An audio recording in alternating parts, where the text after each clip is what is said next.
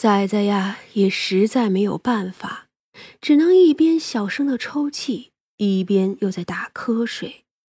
最后啊，还是在漂亮姨姨的怀里睡了过去。三娘揉揉孩子的小肉脸儿，也闭上了眼。这可是她头一回带孩子睡觉啊。齐家的事基本没有悬念了。这苏轼虽然年轻。可他告的却是晚辈，只要后头有人给他撑着，他呢就不会受刑；否则，继母状告嫡子，还真不能保证自己会不会被用刑了。天一亮，仵作就公开验尸，苏轼自己同意的，面子就不必想了，但公道总是要要的。他想。或许老爷不会愿意叫他公布这些，可他虽然懂事听话，也不会什么都听。他恨极了齐天瑞，所以定要向他讨一个公道。验尸几乎没什么悬念，那自尽的勒痕与被人谋杀的勒痕怎么可能一样呢？在严审齐家前院的小厮奴仆，不过一个时辰。知道的就全都招了，不管是齐天瑞与齐大人经常吵架，还是出事当天那两个实实在在听到看到的小厮，一句也不敢隐瞒。齐天瑞当即就被下狱了。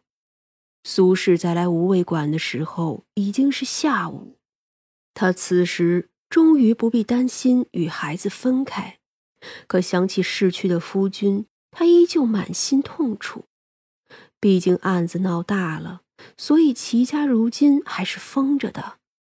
他呢也回不去，但是借住在这里也是不合适的。薛冲索性叫人送他去薛家暂住吧，他自己这几日啊不回去也就是了。苏轼感激不尽的带着孩子走了。临走时，那崽崽反倒是舍不了三娘了。于是啊，三娘呢也是使劲的揉了好几下，那孩子才红着脸走了。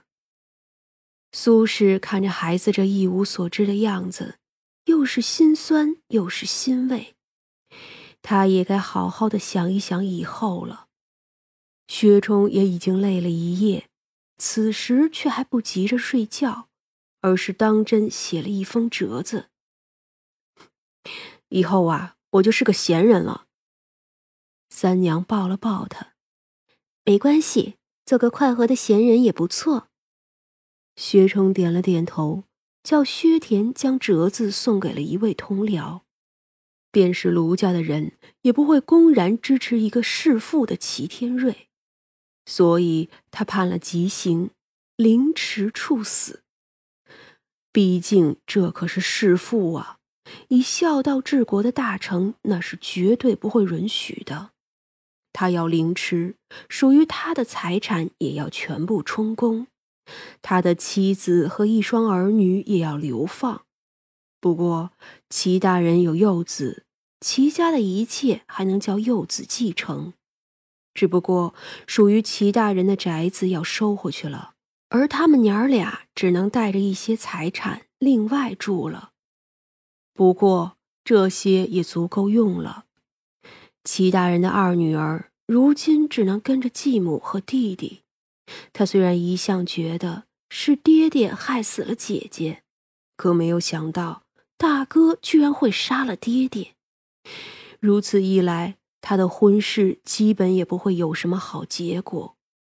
如今姨母再来说什么，那苏轼也强硬要赶了出去。但凡这位二姑娘不愿意叫人赶走姨母，苏轼也有话说。既然我是继母，对你自然是不好的。你若是有想头，只管跟了你姨母去。你母亲的嫁妆，我依旧一样也不会动，除了被查抄的那些，剩余的都是你的。你如今全都带走就是了。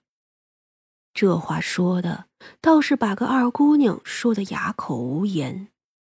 毕竟跟这位继母那是真的不亲，所以他想了几日，还就真的同意了。这苏氏如今绝不肯偷偷办这件事，于是叫了族中的老人，将那位姨母夫妻都叫来，当面锣对面鼓说个清楚。二姑娘觉得我是继母，如今也守寡了，自然不会疼惜她，索性想跟了嫡亲的姨母去。先夫人的嫁妆，除了因为齐天瑞被查抄的那一部分，剩下的我也不动。这些呀，都原样给二姑娘。有单子在，我也做不了什么鬼。我身为继母，也给二姑娘添妆，只等孝期满了，二姑娘出阁就送去。至于其他的，齐天瑞猪狗不如，自不必说。女儿能得多少，我该给的自是不会客气。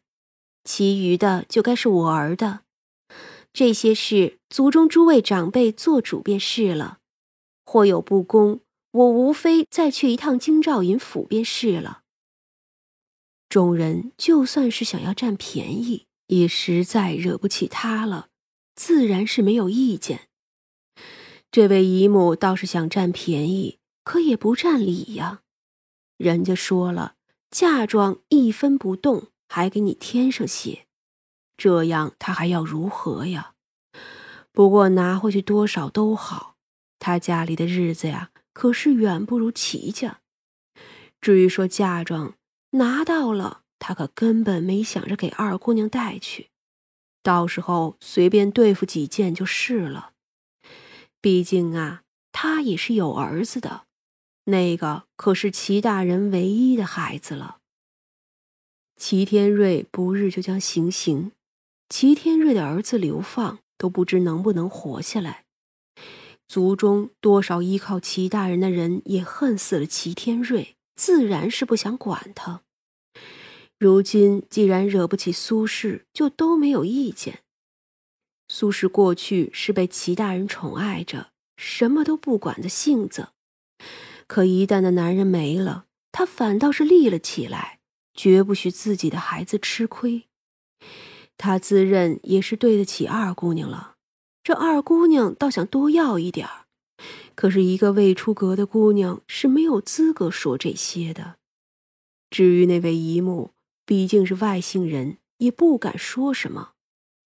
于是，一众人等清清楚楚的将这件事给办了，只等正经给齐大人出殡后，就送二姑娘走。到了出殡这一日，小小的齐天宇披麻戴孝，好歹呀，叫齐大人身后事不是那么凄凉。苏轼哭得几乎断肠，虽然那男人比他大了那么多，可他对自己着实是极好的。可如今人都没了，他才深刻的体会到，他与那男人是真的夫妻恩爱了这么些年。那男人纵然比他大了这么多，可他真是喜欢极了他。后来这苏氏也没有再嫁，等朝廷去南边的时候，也跟着一并走了。他带着齐天宇在南边扎根了下去。齐天宇长大以后，也靠科举出头做了官，虽然不及他父辈的官职高，但是却也踏实。但是二姑娘跟着姨母没有及时离开，母亲的嫁妆大半都被姨母吞了，最后嫁的人也是十分的不如意。她呀倒是没有红颜薄命，却着实是辛苦了半生。但这些也都是活该。要说他们兄妹三人里，他的心思最是歹毒。要不是他反复提及，反复验赠。说不定都不会发生那样的悲剧。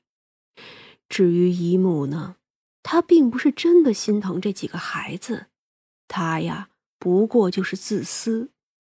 可这世上总有人是这样的，他们告诉你，你的亲人并不疼你，我对你才是最好的。可当你需要他的时候，他又会告诉你。我也有自己的一家子，哪里顾得上你呢？